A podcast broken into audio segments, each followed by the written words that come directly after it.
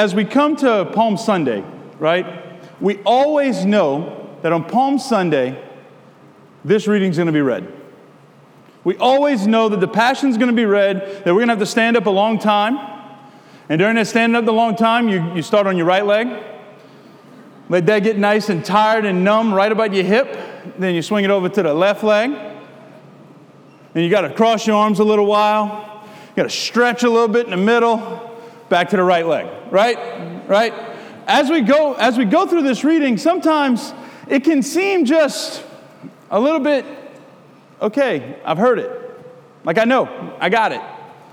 I, I, look, I understand. Jesus died for our sins. He went through all this stuff before. Like, it's Palm Sunday. I got it on Thursday and Friday, Saturday, Sunday. Like, we're going to be celebrating this whole thing and we're getting ready for it.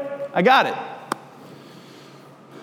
But sometimes a story, it doesn't have the same impact if it's not personal, right? Sometimes, like, little things for us may not mean something if it's not first personal. Let me give you a story. I was, uh, my dad and I, every year for Christmas, we would go and we would, we always go and buy my mom's Christmas present together. Now, we've probably done this 15 years straight. And every year we would go to the jewelry store, and of course, like, they're always trying to sell you whatever the new thing is, right? So if the new thing is the little double heart thing where it's on top and bottom and it's like the Friends Forever kind of collection, whatever they call it, that's what we're to buy. Right? Or if it's something, if it's some kind of bracelet or a necklace, well, that's what we got to try and get. Because I'm, I'm, look, I might be a priest, but look, women love jewelry, right? So we go, and this year's big thing, I remember it like it was yesterday, was a Pandora bracelet. Every girl's like, I know what that is. Every guy's like, that's the radio station thing, right? No. Pandora bracelet, it's like a, a really awesome charm bracelet, right? So, over the course of a period of time, you get this charm bracelet, and like, you might give one, like if you have a kid, you get a little blue one for a little boy, or like a little pink one for a little girl. Or if like your, your kid loves to play baseball, you get a baseball or if, you, if someone's like an artist in the family, you get like a little art paintbrush.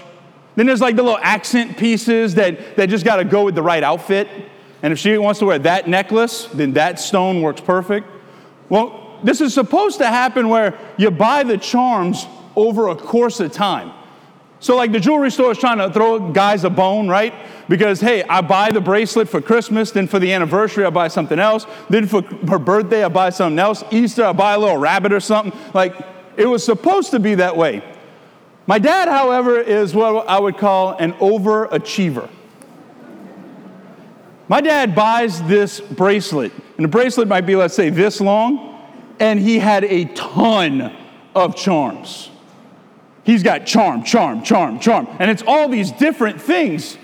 And me and him, we thinking like, man, we doing awesome. Like we we making like mom a really cool thing. And then we had to pay for it. But anyway, um, but just during the course of it, we were like, man, this is awesome. So we're thinking of different memories and different ideas and different this and that, and like things I like to do, things my sister likes to do, things that like they like to do whenever they were younger and they, we filling up this bracelet and like telling the story of my mom and dad's life together. It was really beautiful. Until there was a certain moment that my dad looks at the girl in the store. We got all the charms in front of us, and he's looking around a little bit and he can't find the one he's looking for. And a lady looks at him and says, Sir, you're looking for a particular thing? And his response was, I'm looking for a pig. Now, I don't know about you, but when you're telling the romantic life of a couple that's been married for 35 years, the last animal I would think ever has to do with that is a pig. I'm like, Dad, look, I understand bacon's good and sausage is good, but a pig? A pig. So I was confused. I'm sitting back, I'm like, what the heck? I was half as confused as the little girl behind, now behind the desk. She's just like, her eyes got about as big as my face, which is pretty big, right? And she just looks and goes, A pig? She couldn't hide it. Like, if she played poker, uh, she would be out real quick. She could not hold the bluff. A pig? Come to find out, while we were doing this, my dad says, Yeah, on one of our first dates, me and your mom, on one of our first dates, we were walking through the mall, and there was this guy that was doing glass blowing. And he was making all these little, action, these little figures with glass. And there was this certain one figure that your mom picked up and she loved. It was a little pig, and on the inside, it was pregnant. So, like, the, the, the big thing was is that he did two things together. It was glass inside of glass. And he said, for years, she had that little pig in her room until one day it fell and broke. And now he had gone, looked here and there, trying to find somebody else that could do this same little project with a little pregnant pig. And he said, if I couldn't have found one in glass, I was going to try and find one for the bracelet. See, the thing me and that lady at, at the store did not know was that behind that story, behind that request, there was a bigger story. And that bigger story was something that was extremely, extremely personal between my mom and my dad between the one who was giving the gift and the one who was going to receive the gift. This story that we just reflected on, this story of the passion, is supposed to be personal. So, one of the most beautiful things that we do in the liturgy is that we, uh, we are allowed to be part of the story. Like, this is our story. This is our chance to be able to express our, our actions in Jesus' sacrifice for us. And notice the words we say prophesy, crucify him. You've saved others, save, save yourself now. Wait, he, he might be calling Elijah. This story is supposed to be extremely, extremely personal for each one of us. Now, I know most of us here probably at some point have seen the movie, The Passion of the Christ, right? And if you haven't seen it, just go to your local church sometime this week and they're probably watching it, right? Exactly. But during this, during the Passion, Mel Gibson had, was the one that kind of directed it and put it together and kind of made it visually as aesthetically pleasing and unpleasing as it was. And during the course of the movie, somebody, after the movie was done and produced and it started catching on all over the world, somebody asked them, said, Why didn't you put yourself in the movie? Now, Mel Gibson, he's an actor, right? And somebody said, Why you didn't put yourself in the movie? And his response was, he says, I am in the movie. I'm in one part. And the reporter said, Really? We didn't see you. What, what, what part of the movie are you in? And his response was, My hands are the soldiers' hands that crucify our Lord. It's my hand that holds the hammer, it's my hand that holds the nail to his hand. My hands are the ones are, are the ones that crucify our Lord. And he said, because that's the only part I played in that story. He said, that's the part, that's the role that I had in that story. Throughout the whole passion, he said, My sin is what put him there. My struggle with gossip is what put him there. For each one of us here, our sins are the ones are the things that put him there on the cross. This story is an utterly personal story for each one of us. But the beautiful thing is, is that we don't, we don't just stop the story at Good Friday, come one week from today. Amen? We don't just stop the story at Good Friday and a filled tomb with a rock over it. Amen? That story ends with our Lord being bigger than death, bigger than our struggle, bigger than our sin, bigger than our gossip, bigger than our addiction, bigger than anything that we can possibly say that's going to hold us back from Him. Because He looks at each one of us utterly personally. He loves each one of us personally. Pope Benedict when he first was elected Pope, his first document that he ever came out with came out in 2005. And in that document, he's talking about love. He's talking about how God is love. And the way he begins it is he says, being Christian is not just the result of an ethical choice or a lofty ideal. It's, being Christian is not just about being a nice guy doing nice guy things, right? And being Christian is not about this ideal that's out there, that this high bar that we can never meet, and we, we just have to kind of put our eyes down because we, we, we, we're terrible and we're not good, that we can never reach a lofty ideal. It's neither one of those things. And I have a ten, I, know um, for myself, when I was in high school, that's the way I looked at my life was that being Christian was just about doing nice guy things and being a nice guy and, and trying not to sin, or being Christian was an ideal. The bar was so, set so high that I could never reach, so what's the point? Pope Benedict said it's neither one of these two things. But being Christian is an encounter with a person. Being Christian is personal. Being Christian is the fact that we have a big God who loves us, every one of us here collectively, yes, but God loves you. God loves you enough to have those nails in his hands and in his feet. God loves you enough to carry the cross every painstaking step. God loves you enough to be embarrassed and beaten and betrayed. God loves you enough to say those final words, bow his head, and die for us. My brothers and sisters, our, our God says to us every single year that you are worth Good Friday. You are worth all of the pain, all of the struggle, all of the emotional baggage that comes with it, all of the physical exhaustion and hurt that comes with it. You are worth the price of death because God loves you so much that you are worth Good Friday.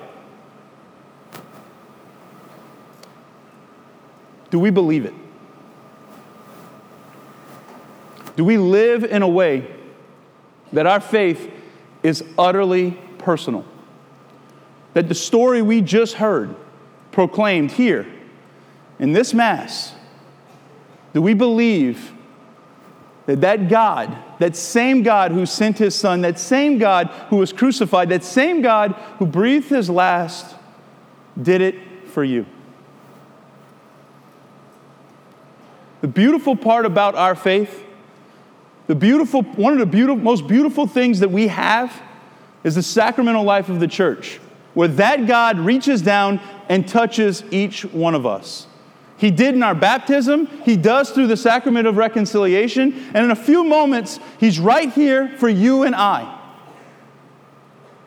He comes down for you and I. He comes the eternal step, that infinite step from heaven to meet you. That price that He paid so long ago, He offers that same grace to you today. He offers that same grace to you in a few minutes when you're right here through the body of Christ. Amen. That same God that we love so much and that we can, t- we can talk about for days and days and days, and we can theologize about, and we can think about, and we can learn about, that same God is a person. And He wants nothing more than to come to you today. This, this day, this time is an anointed time because we get an opportunity to have the young church collected in one place, praising our God and receiving Him in His body and blood.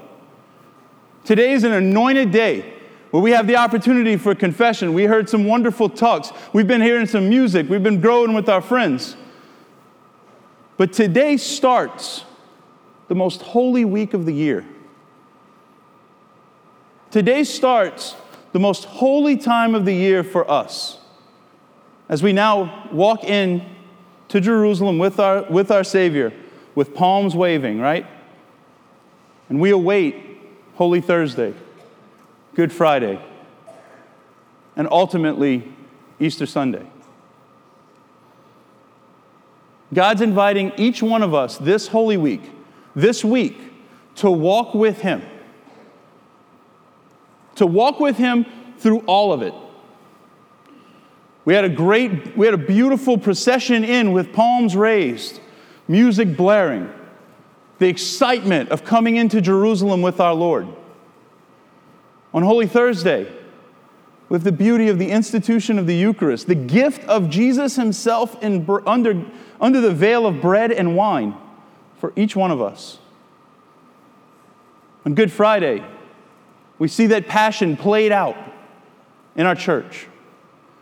And on Easter Sunday, the boom of the resurrection, where the tomb is thrown open and it's empty. And we proclaim the A word, that's not the word you're thinking of, but the bigger A word that we've retired since the beginning of Lent.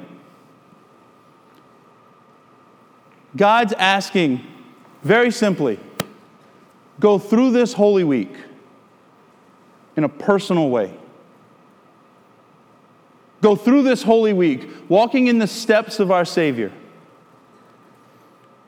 Sometimes we can sit back and kind of look at it like it's kind of crazy. Like me and that clerk at the jewelry store. We can sit back and wonder what on earth are they doing? Fasting, entering into the Mass, into the liturgies. We can sit back and kind of question what's the point of this? What's the point of this week? What makes this week bigger than everything else? If we know the person, everything else falls into line. If we know the person, if we know the person, we see Holy Week not as this odd time of celebrating a death, but as a beautiful time of God reaching out and saying, I love you this much. I love you enough to suffer for you, to die for you. I love you enough to be resurrected for you and to pave that way into heaven for you. See, tonight, as I said, we're coming up. We're going to come up to the, to the altar and receive our Lord. And if you, you may be somebody who's like, man, I'm on fire for Jesus, and like his name makes me want to fall flat on my face in prayer. Awesome. Welcome. If you're somebody who's here because you're forced to be here, i w- I've been there too. And it's okay. All we need to do is give God a crack in, our, in the door, and he blows it off the hinges.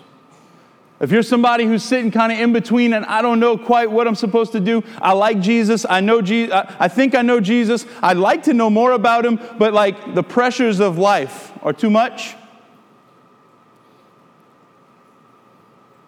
That's okay.